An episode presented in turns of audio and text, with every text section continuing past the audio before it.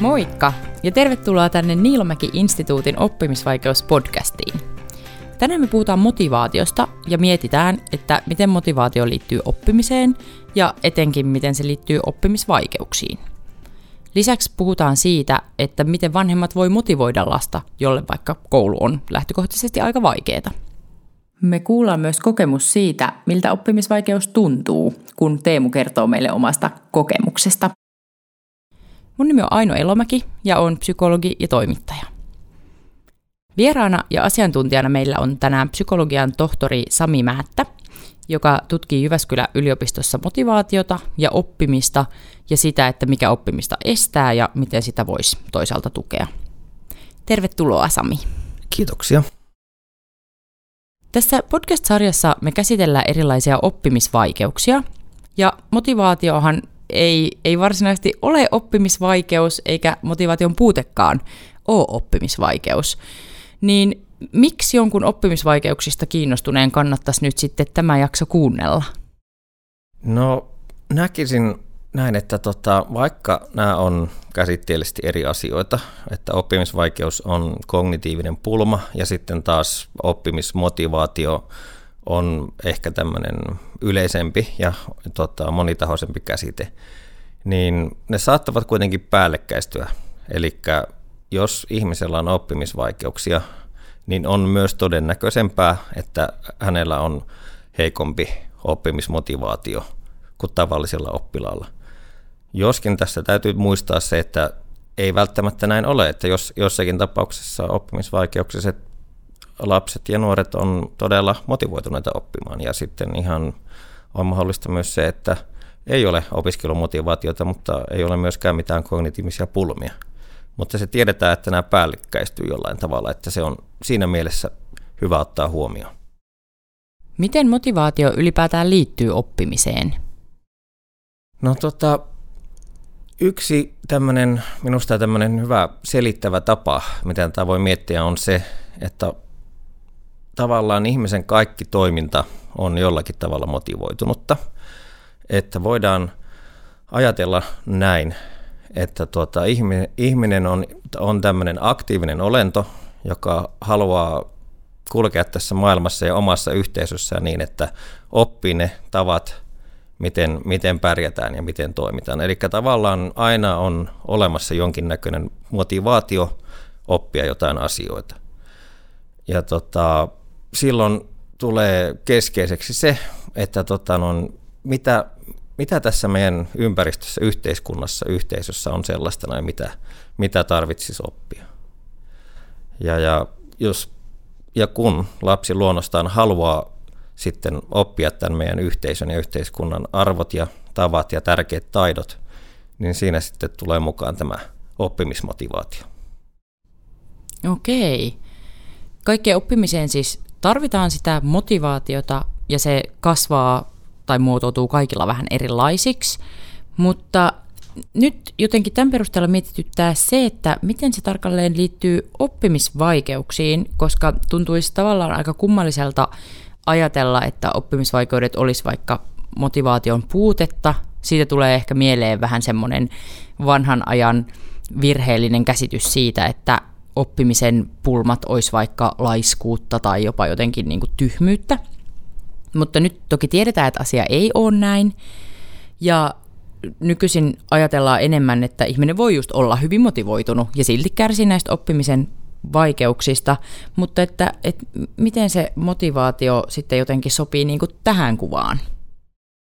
Kerronkin siinä alussa, että nämä eivät tarkoita tosiaan sama asia. Että jos on oppimisvaikeuksia, niin se ei tarkoita sitä, että olisi heikosti motivoitunut, vaan, vaan se heikosti, heikko motivaatio voi liittyä, niin kuin tuossa sanoin, niin liittyä tähän, että millainen, millainen se yhteisö esimerkiksi on, joka haluaa kuulua, ja onko siinä näitä, arvostetaanko siinä oppimista, tai millaista palautetta on saanut, ja näin. Mutta se, mitä tutkimuksista tiedetään, on se, että oppimisvaikeudet, eli tämmöiset kognitiiviset pulmat, jotka siis ovat tosiasia ja ne, ne tota, ovat siellä ihmisten prosessoinnissa ja tekevät joillekin lapsille ja nuorille niin kuin vaikeampaa lukemisen ja kirjoittamisen opiskelusta ja sitä kautta sitten myöhemmistä opiskeluista. niin se on sitten heillä jossakin määrin todennäköisempää, että heidän opiskelumoti-vaationsa on heikompi. Ja tätä on, on vielä tutkittu sillä tavalla, että jos on sillä tavalla, että on, on niin kuin nämä tota, oppimiskyvyt, kognitiiviset, kognitiiviset taidot on semmoisella tasolla, jotka on vähän niin kuin epätyypillisen heikot, ja lisäksi on jostain syystä niin kuin oppinut suhtautumaan koulun haasteisiin ja siihen eteen tuleviin pulmiin sillä tavalla, että kokee ne kauhean hankalina ja sellaisina, että ei voi ratkaista. Niin jos, jos on ikään kuin näitä molempia, kognitiivisia pulmia ja on niin kuin heikko oppimismotivaatio, niin se näyttäisi olevan hankalampi asia koulunkäynnin onnistumisen kannalta kuin se, että on pelkästään oppimisvaikeuksia tai on pelkästään niin kuin heikosti motivoitunut. Ne saattavat tällä tavalla päällekkäistyä. Ja silloin ikään kuin tilanne on, on sellainen, että tämä lapsi voi kokea, että hän on niin kuin yleisesti tyhmä kaikessa, jos nyt tälle rankasti yleistetään. Ja, ja kysyttäessä osaa myös kertoa, että tota, miksi, miksi pitäisi yrittää, kun kaikki, kaikki tulee menemään pieleen. Ja siinä mielessä tämä on erityisen hankalaa tässä, tässä oppimisvaikeusmielessä, koska juuri näiden lasten ja nuorten pitäisi harjoitella niitä taitoja, koska ne on heille hankalia. Ja tota, se ei, ei, siitä ei pääse eteenpäin ilman, ilman niin kuin reipasta harjoittelua. Minun nähäkseni nyt tästä motivaatiopsykologian näkökulmasta, niin siinä just keskeistä on tämä, että miten tämä oppimisvaikeuksinen lapsi tai nuori mieltää sen oman hankaluutensa. Onko se tämmöinen tilanne, että, että mä olen – olen vaan niin kuin kerta kaikkiaan yleisesti kyvytön, vai, vai onko se sitten tilanne tämä, että mulla on tällainen yksi hankala paikka, ja sille nyt ei maha mitään, mutta mä pystyn tuettuna oikeassa ympäristössä, niin mä pystyn kohtaamaan nämä haasteet, mä pystyn työllä selviytymään näistä ja jatkamaan eteenpäin. Ja tämä, niin kuin tämä lapsen nuoren oma kokemus on, on hirmu tärkeä. Että se on meillä jokaisella kaikilla on oma, oma kokemus maailmasta ja miten se on rakennettu ja miten sitä voi kohdata. Ja tota, sitä oikeastaan ei voi sivuuttaa millään, jos, jos mietitään, että miten lähettäisiin niin parantamaan tätä opiskelumotivaatiota näillä lapsilla ja nuorilla, joilla sitten on oppimisvaikeuksia. Ja ikään kuin tavallaan siinä voidaan niin kuin ajatella, että, että lapsi ja nuori on voinut oppia tämmöisen ikään kuin tämmöisen negatiivisen syklin tavan ajatella, että tulee epäonnistumisia ja sitten se johtuu siitä, että on tyhmä ja sitten ei vitti yrittää ja tulee lisää epäonnistumista ja näin. Ja siihenhän kuitenkin tavalla, jos miettii, että se on sykli, niin siihen voi puuttua. Eli voidaan tuottaa onnistumisia. Voidaan, voidaan miettiä, että mikä, mikä se oli, oli se semmoinen haasteen taso, josta päästäisiin. Sehän on, on niin kuin hyvin tärkeää, että ei, jos, jos nämä, niin kuin nämä hommat on hankalia, niin sitä ajatella, että ei se ole tärkeää, että jaksaa lukea James Joycein Odysseuksen tai jotakin tämmöistä ihan huikeaa, vaan, vaan siis, että, että niin kuin, tämä on tämmöinen juttu, mutta jos harjoittelulla pääsee yli ja miettii, että mikä se on se esimerkiksi se taso, mikä tähdetään, että millaista tekstiä kaikkien tarvii osata lukea ja tuottaa.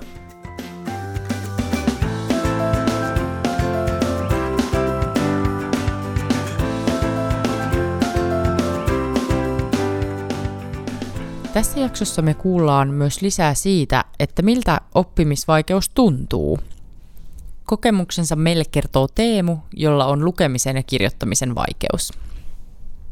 Teemu on päätynyt yliopisto-opintoihin ja löytänyt omia tapoja selviytyä tämän vaikeuden kanssa.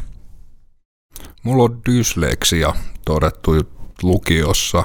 Sitä ei vielä ollut peruskoulussa todettu, että dysleksiasta eli tämä niin kuin lukemisen ja kirjoittamisen vaikeus.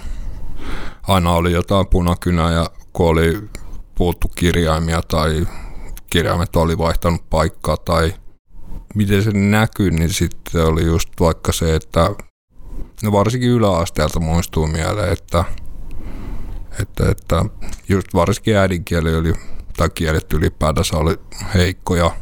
Lukuaineista ainoa niin kuin hyvin missä suoriutui hyvin, oli ne, jotka kiinnosti eniten, eli missä niin kuin oppi kuulemalla sitä asiaa, eli biologia ja maantieto, niin niissä mä olin jotenkin mielestäni hyvä. Ja niistä nyt tuli korkeammat arvosanat, että jopa voisiko olla 8, 9. Näkyykö se sitten yliopisto-opinnoissa jotenkin? No, sillä tavalla, että siis musta on vaan kehittynyt silleen, kuuntelemalla opin. Et kyllä nyt sitä lukee, mutta ei sitä nyt kovin mielellään lue. Olisiko mä nyt... Mä oon yhden kirjan lukenut yliopistoaikana, mutta se oli mielenkiintoinen kirja. Se oli suht ytimekäs ja tiivis ja lyhytkin. Pitäisi oikeastaan oppia, että minkälainen opiskelija on itse. Että ihmiset, ihmisiä on monenlaista, että jotkut oppii kineettisesti, eli jonkinlaiseen liikkeeseen tai jotain muuta vastaavaa, lukitsee se muistikuvan. Jotkut oppii jotenkin auditiivisesti, eli kuuntelemalla itse on vissiin aika lailla sellainen, sellainen henkilö. Jotkut taas on tosi hyviä kirjoittaa ylös asioita. Jos on vain joku reitti päästä siihen, että oppia, että minkälainen henkilö mä olen – niin kuin varhaisessa vaiheessa, koska sitten vaariantuu siinä omassa jutussaan tosi hyväksi.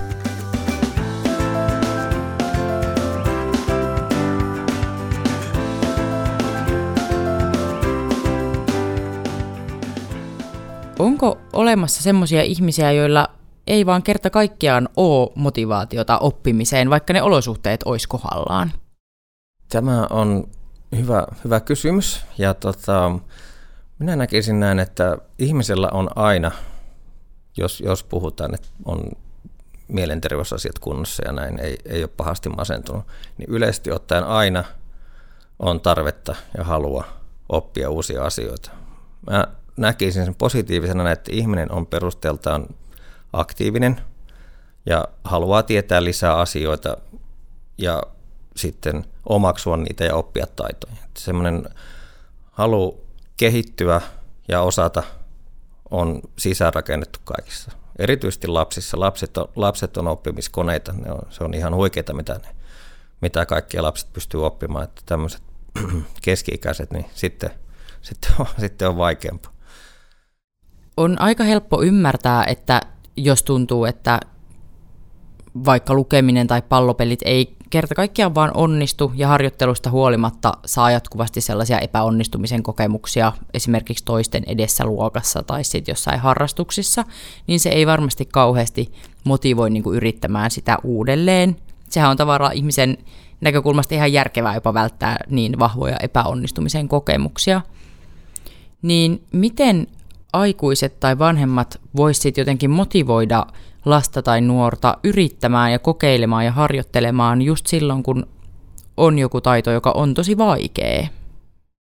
Joo, no tämä on tietenkin tämä tuhannen talan kysymys ja siihen ei ole täysin yksinkertaista vastausta, mutta ehkä mä voisin lähteä tässä siihen, että täytyy muistaa, että lapsille ja nuorille kuitenkin vanhempien luoma sosiaalinen ympäristö on hirmuisen tärkeä.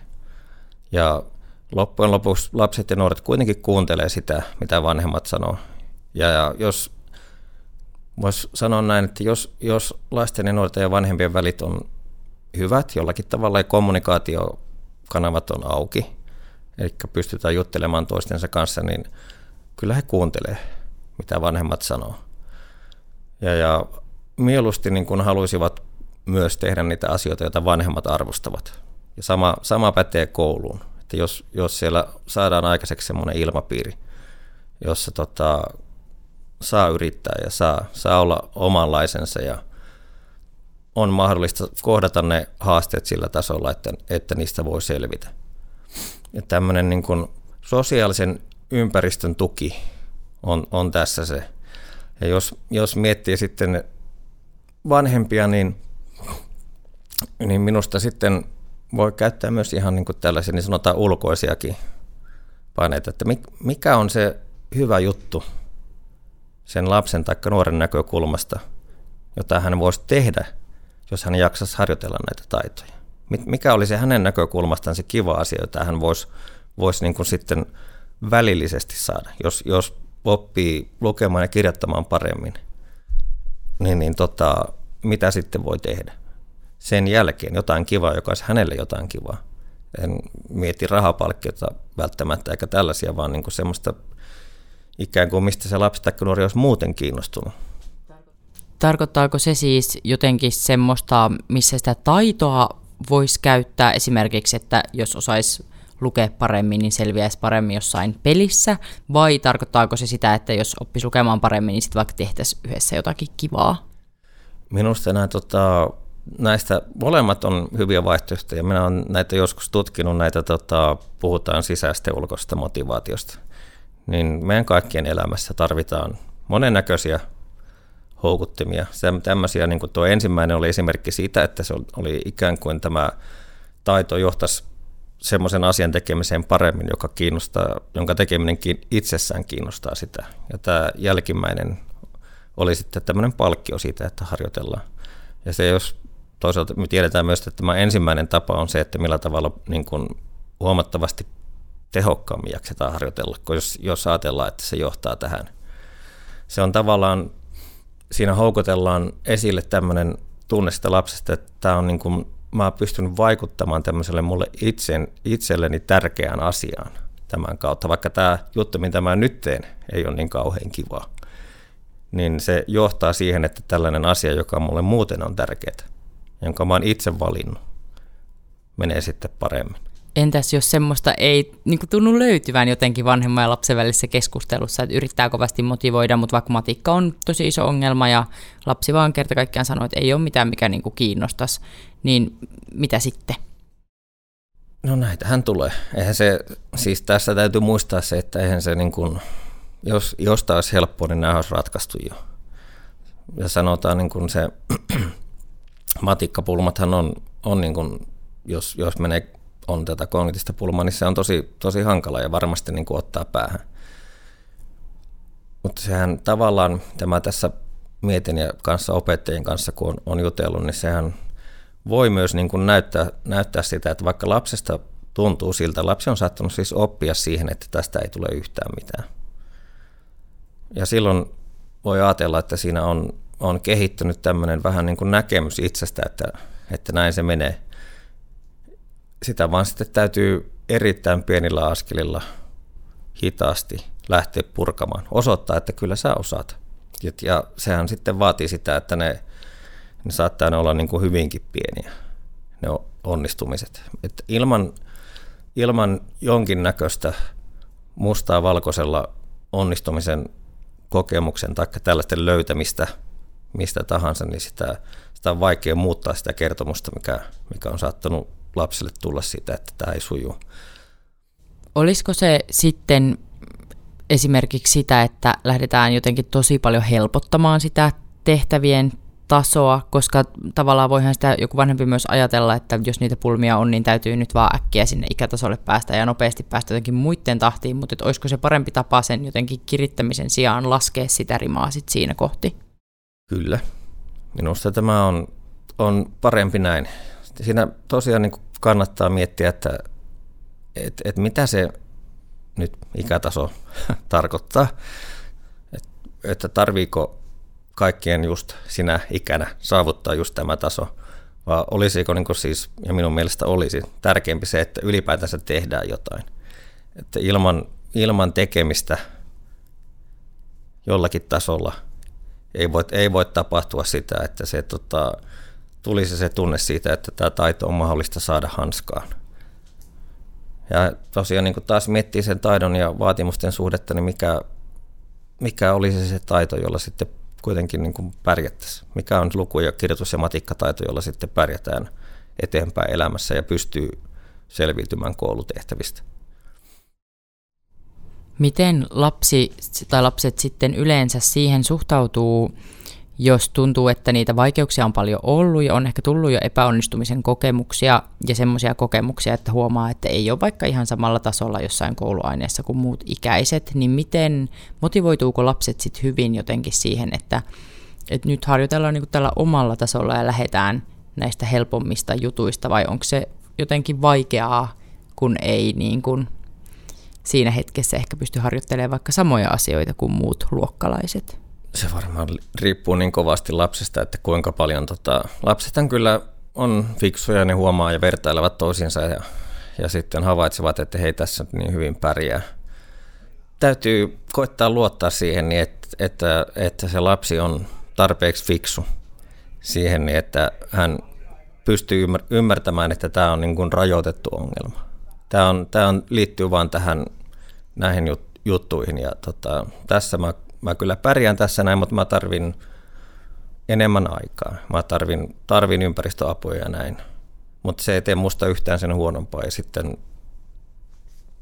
mä tässä pystyn, kun mä vaan jaksa harjoitella, niin mä pystyn jonkin verran kehittymään ja sitten siitä on sitten hyötyä johonkin, mikä mua ehkä kiinnostaa ja sitten näissä muissa asioissa, vaikka liikunnallisissa asioissa tai piirtämisessä sun muissa, niin mä oonkin sitten tosi hyvä. Muutaman kerran tuossa mainittiinkin jo kognitiiviset pulmat ja ehkä kognitiiviset haasteet, niin avaisitko vielä kuulijalle, jos hän ei ole tähän käsitteeseen aikaisemmin törmännyt, niin mitä se oikein tarkoittaa? Joo, eli tota, tämä on, on kyse siitä, että oppimisvaikeudet johtuu siitä, että tota, aivojen tietyssä prosessoinnissa on jotain epätyypillistä. Että nämä on niin hyvin, hyvin pieniä eroja, eroja siellä ihan, ihan niin kuin hermosolutason prosessoinnissa. Ja se siis viittaa siihen, että näille tavallaan niin kuin monella lapsella tai isolla osalla, niin näillä ei voi mitään. Että, se on, on sitten olemassa tämmöinen näin niin kuin kognitiivinen, eli tiedon käsit, käsit, käsittelyyn liittyvä pulma, tai tämmöinen, että se on vähän, vähän niin kuin hankalampaa ja hitaampaa.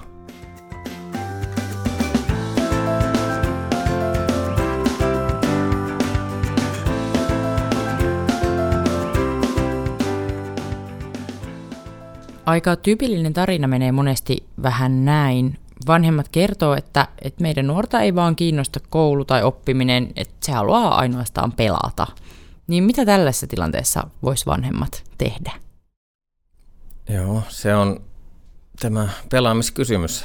Ja tota, no, pelit on tehty niin koukuttaviksi kuin mahdollista. Mutta sitä hän voi miettiä myös, että peli, pelithän myös sellaisia, että siinä koko ajan niin kuin kehitytään. Jos, jos vaan sitä jaksaa tahkota sitä peliä, niin siinä ei pysytä enää samalla tasolla. Eli sekin on niin kuin oppimista? Sehän on oppimista.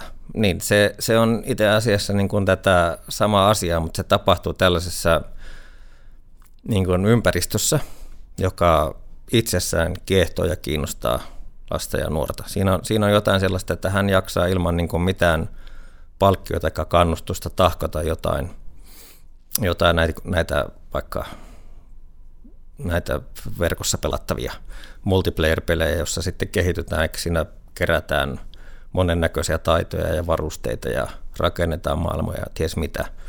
Mä en ole superekspertti tässä näin. Mä olen pelannut kauan sitten viimeiset pelini, mutta tota, selvästikin siis siinähän taidot karttuu ja sehän jopa niin kuin, sen on tehdä näkyväksi siinä pelissä, että, että mitä, mitä tapahtuu ja näin. Niin sehän, jos miettii oppimisen kannalta, niin eihän se ole kovin erilainen juttu kuin mitä sitten tehtäisiin koulussa, että sielläkin, jos mietitään joku tämmöinen, lähetään alusta ja ei omista mitään aseita eikä varusteita, siellä joutuu tahkoamaan erilaisia tehtäviä tämmöistä, voi olla tylsiäkin mutta se kuitenkin tavallaan se halu mennä eteenpäin siinä ja tehdä jotain, niin ajaa, ajaa tekemään, niin sehän on hyvin samantyyppistä tämä näin, jos että, että luku- ja kirjoitustaidon harjoittelu, kun se on vaikeaa, niin se voi olla tylsääkin.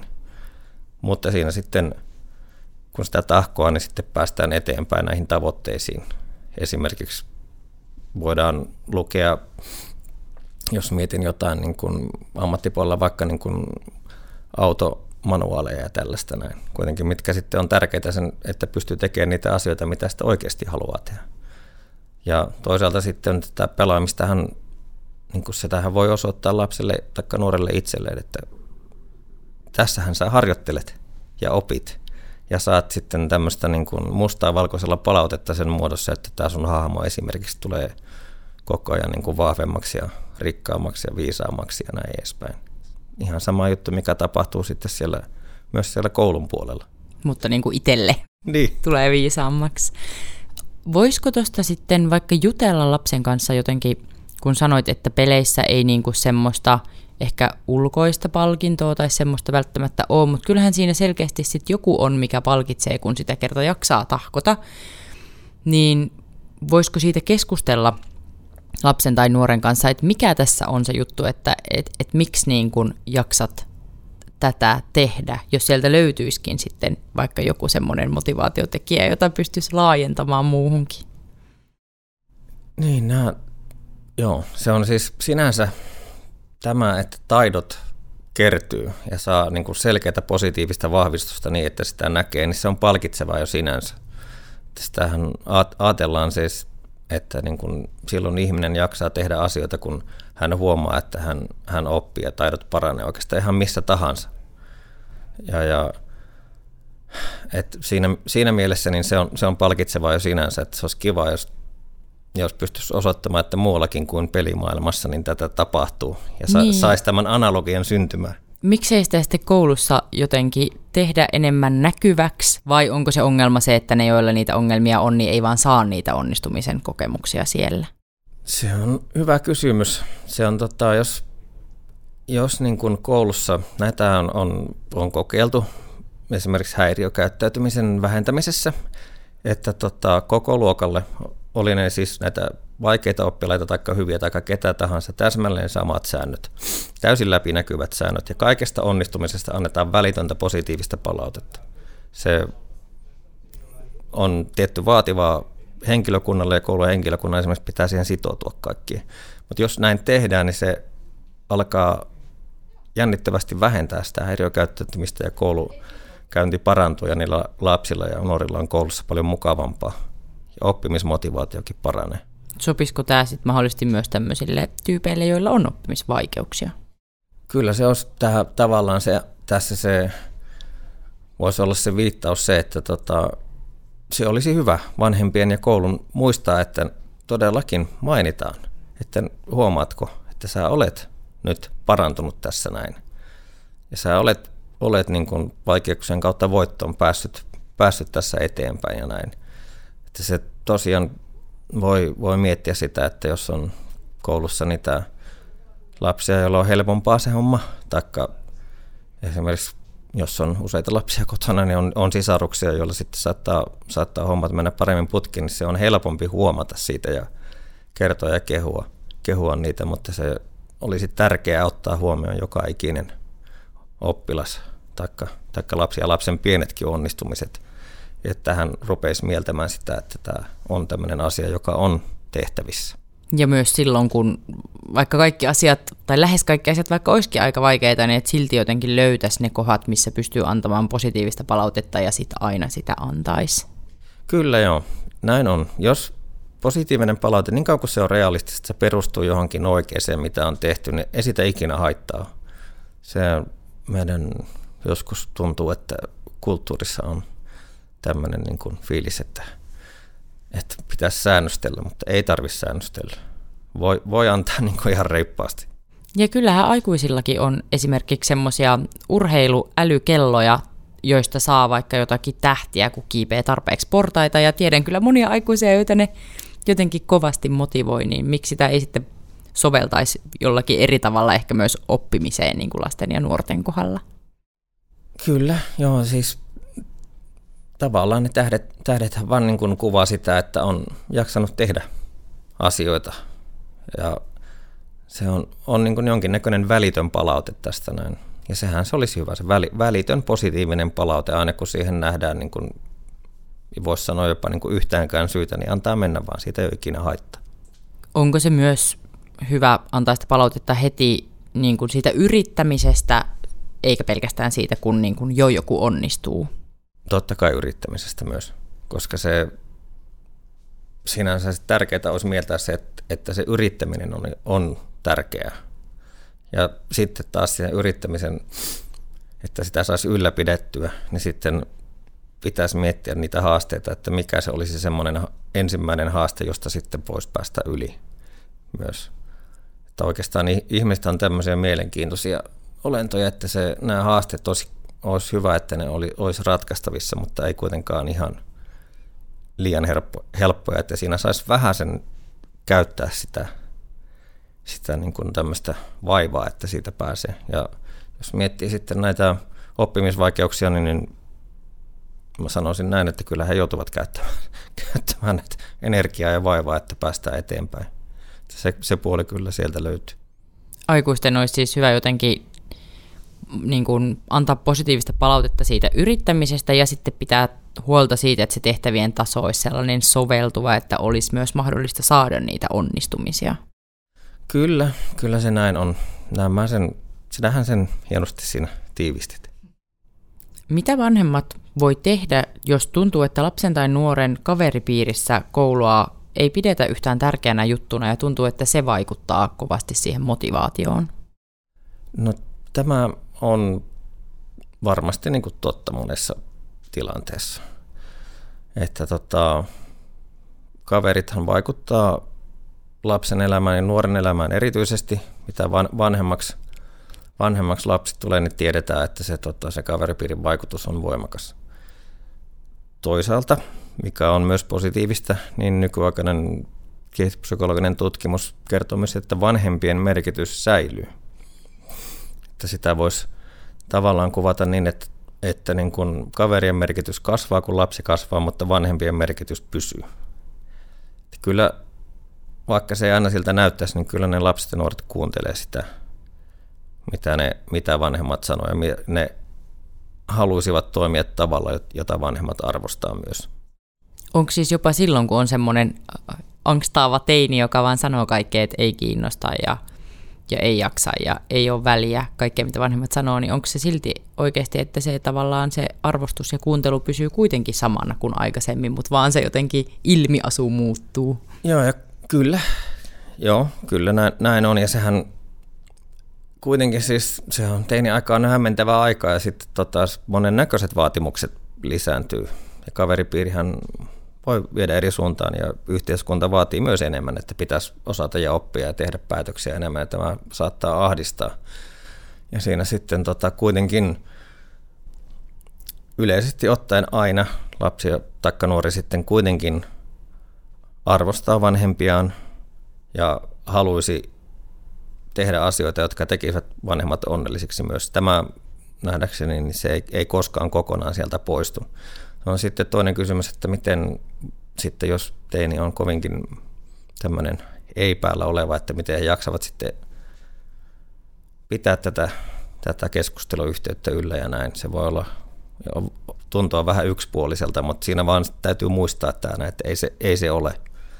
Että kyllä se sieltä toiseltakin puolelta sitten jossain vaiheessa tulee mielenkiintoa ja tota, yritystä tehdä niitä asioita – mutta toki se auttaa, jos vanhemmat pystyy myös ottamaan sen, niin kuin sanotaan sen teinin näkökulma huomioon, miten hän hahmottaa maailmaa. Tietenkin siinä, siinä auttaa, jos, jos keskusteluyhteys on säilynyt ja voidaan keskustella siitä niin ilman arvottamista, että mikä, mikä sen teinin mielestä sitten on kivaa.